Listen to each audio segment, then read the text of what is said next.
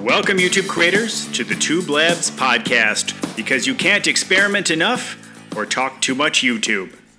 Welcome to the Tube Labs podcast. I am your host, Rosh Sillers. It's so good to have you here because we're talking about an important topic, and that has to do with your channel niche. Now, do you need to niche down? Do you need to make your channel more focused? You may have heard that that is the case. I certainly have had to do that, and I've done it right, and I've done it wrong, and I've done it every other way over the last few years. And I'll, I'll share some of my experience. But let's first talk about your channel and kind of give you some reference as to why it's important and what to focus on. Because sometimes we think we have a niche, we think we're really clever and have found the next thing, but no, a lot of other people are doing it, or it doesn't have this one thing. It's not, and this is an important word, it's not concrete. It's not concrete in terms of what people will get out of your channel. Now, it's important to do this for each video. What is that video about? What is it? What's that concrete, solid thing that somebody is going to get out of watching your video? However, we do need to take it a step further and look at the channel as a whole. Is what people are getting out of that video the same as that they're going to get out of that channel as a whole? Let's talk about YouTube guru channels. That's an easy one because we understand that YouTube channels that are about getting more subscribers and growth of your channel well, the concrete thing is they're going to show you how to get more subscribers, how to get more views. It's very straightforward. What is it that you're there for? Why are you subscribing? You're subscribing because you want to get more views, you want more subscribers. It's very clear. However, if that channel starts talking about how to grow on Facebook, you're not going to watch every video. But if it's more videos about how to grow and another tip or trick or technique or concept or thought, you're more likely to watch the next video. Now, here's an example of a mistake that I made when starting my first YouTube channel, in which I focused in on actually growing the channel. I've had a few channels for quite a few years, but like many of us, we just uploaded videos for various reasons we weren't thinking of it as a place to build a community and drive new subscribers and build relationships. So many of us have channels like that, and sometimes we decide, okay, now it's time to get serious. It looks like there's some opportunity here. And that's exactly what I did. And because I was well known in the area of social media and marketing and creative entrepreneurship, you know, creative business. We'll, we'll start here. That's a niche, right? Creative business, not just business, but creative business for creatives. However, all the topics from Facebook to scope creep to how to close a sale. I mean, these are all creative business topics. However, they didn't necessarily lead to one thing to another. So I would create a video on Facebook, and then the next day would be about search engine optimization. The person who watched the last video very much may not care to watch the next video. And so I had focused in even more, saying creative business or creative marketing or social media. And I'm, I'm still under the creative entrepreneur banner, but I've been slowly working my way down. Some of my areas that people have helped me become known for are never giving up and how to start and restart.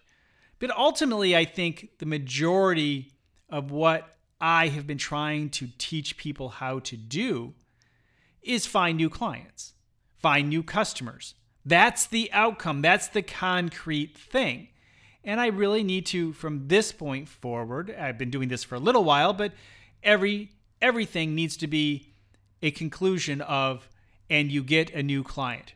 But that also opens me up a little bit how to use Facebook to get a new client, how to use search engine optimization to get a new client. Now, those are two things that I think the same person, the same creative entrepreneur might be interested in. It's two different techniques or ways. Now, those are extremes and they probably should not be right next to each other. You know, you should make a series of techniques and ideas on how to get new customers for Facebook or another series about getting new customers with search engine optimization. In other words, I now have multiple videos there that people can use. And it's not just SEO techniques, it's really about earning the customer, just like the YouTuber trying to get you more subscribers. Now, maybe you have a channel that's about makeup and you're teaching people different techniques on how to put on makeup. But the overall channel can certainly be about beauty and how you can make people feel better about themselves. But in many situations, you probably should niche down even more how to use these specific products or certain styles or certain types of products. Really dig in deep so people really do feel like you are the expert on that topic. I, have known photographers who've done a really good job picking out a certain type of gear or even a brand and really building an audience around the brand. But maybe they're talking about lenses in one case, and other photographers talking about strobes. There, there are different ways to approach it and different ways to niche down. But ultimately, there should be an end game, and you should be asking yourself, what is that end game? Is it to get really sharp images from a certain lens? Is it learning how to create beautiful images with Flash? So there are many different things you can do as long as you know that end game.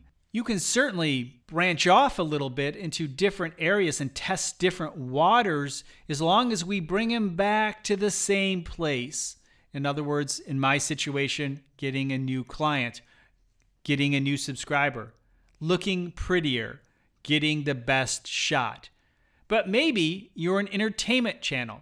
Your goal is to entertain, and you want people to maybe come out with a message or an idea. Maybe you're a comedian and you just want to make sure people laugh. And they laugh enough that when they see your next thumbnail pop up, they don't think twice about clicking on it because they want to see some more of your work. They want to laugh some more from your jokes, from your comedy. My wife and I have been binging on the show Love It or List It. And I've got to tell you, they do a really good job of developing a formula that really gets me to say, oh, yeah, I want to watch the next show. Each show is almost exactly the same, which is a clue each one of your shows doesn't have to be different. Actually, people like the same thing over and over again, but yet there is always a little conflict in there. Well, first of all, are the homeowners are they going to love it or list it? And one person in the couple is going to love it and and one is going to want to list it, find a new home. And so each person in that show is on the side of one of the other co-hosts the designer who's going to redesign the home and make it beautiful, and then the other one, that conflict. He's going to show them houses and convince them that they need to move. And at the end, we wait to the very end until they say, Yes, we're going to love it or list it. And then they do the exact same thing in the next show.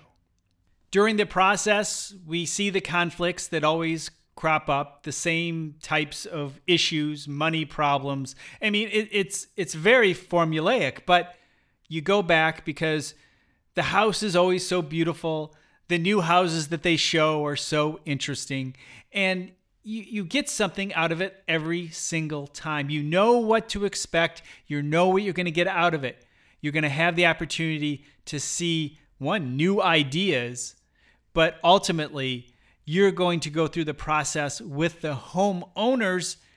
And then ultimately, you will also decide would you love it? Would you list it? You're playing along. If you're ever wondering how you should set up a YouTube channel, that should be it. This is not a YouTube channel.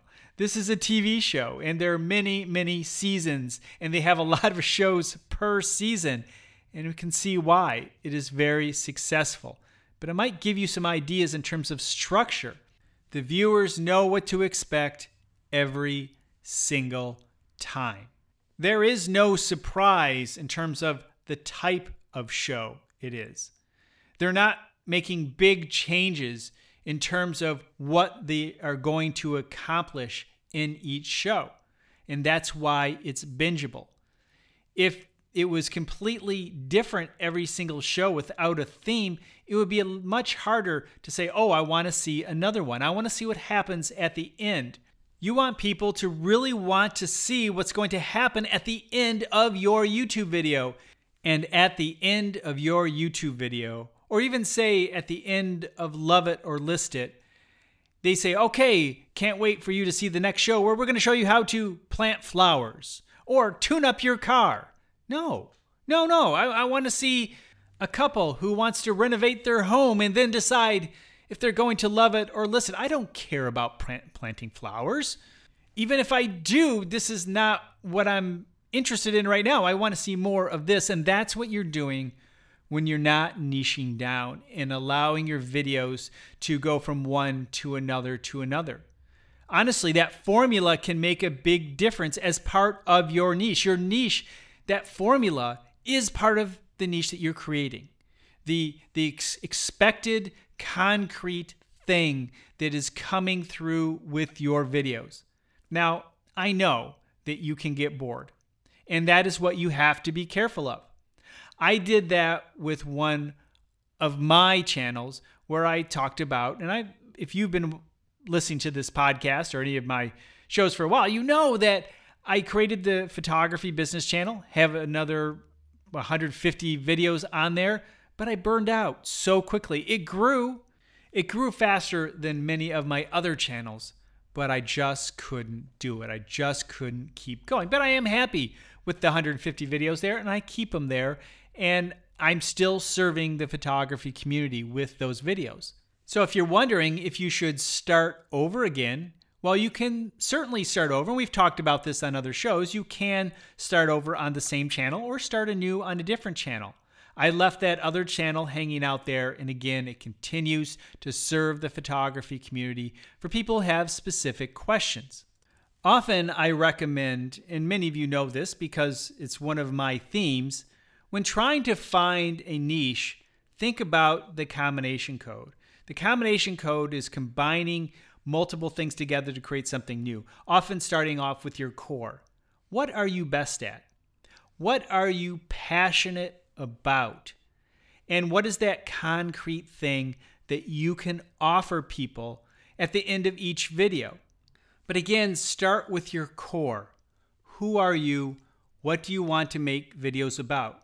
Now, sometimes people will ask the question, well, what's popular right now? That's what I should make videos about. Do you know anything about that? Is that really your passion? Trends are okay, and you can certainly take your core and look at trends, and maybe you can combine. Maybe you can add some trends to what you do to maybe drive a little bit of a new audience to what you are doing, but it has to be relevant. But as I demonstrated a few moments ago, you can easily burn out one if your niche is too small, which I had, and if you don't have something that you're passionate about that you can look at creating hundreds and hundreds of videos for years and years and years. You have to have that passion. But once you understand what it is that you feel is your core, now you can look for things to segment down on you can now break things up in a way that will allow you to segment into your own unique niche, something that you can combine multiple ideas to create a new angle or approach. Now, sometimes the way that you create your videos is part of your niche. Sometimes your approach to the video making, the editing, the presentation process is part of your niche. Now, quite often that's a personality that's driving your videos, your channel, and we all cannot depend on personality.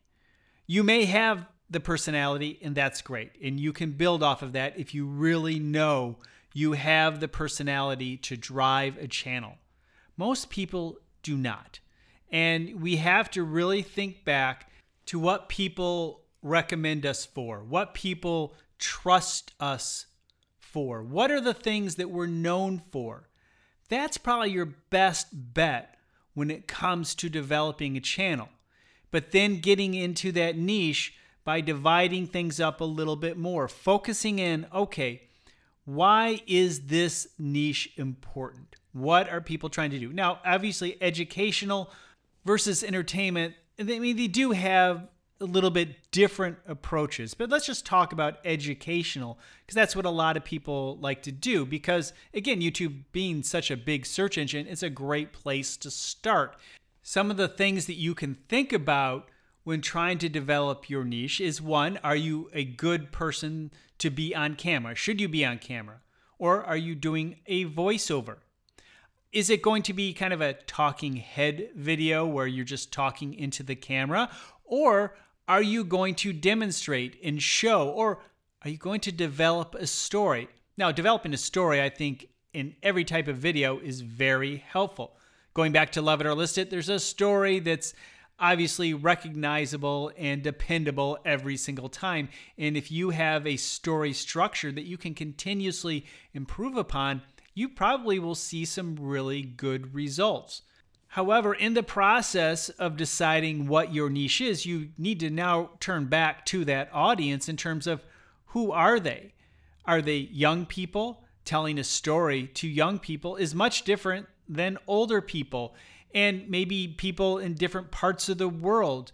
So you need to consider all the elements of your audience when developing that niche. In other words, what is your audience craving? What is it that they want?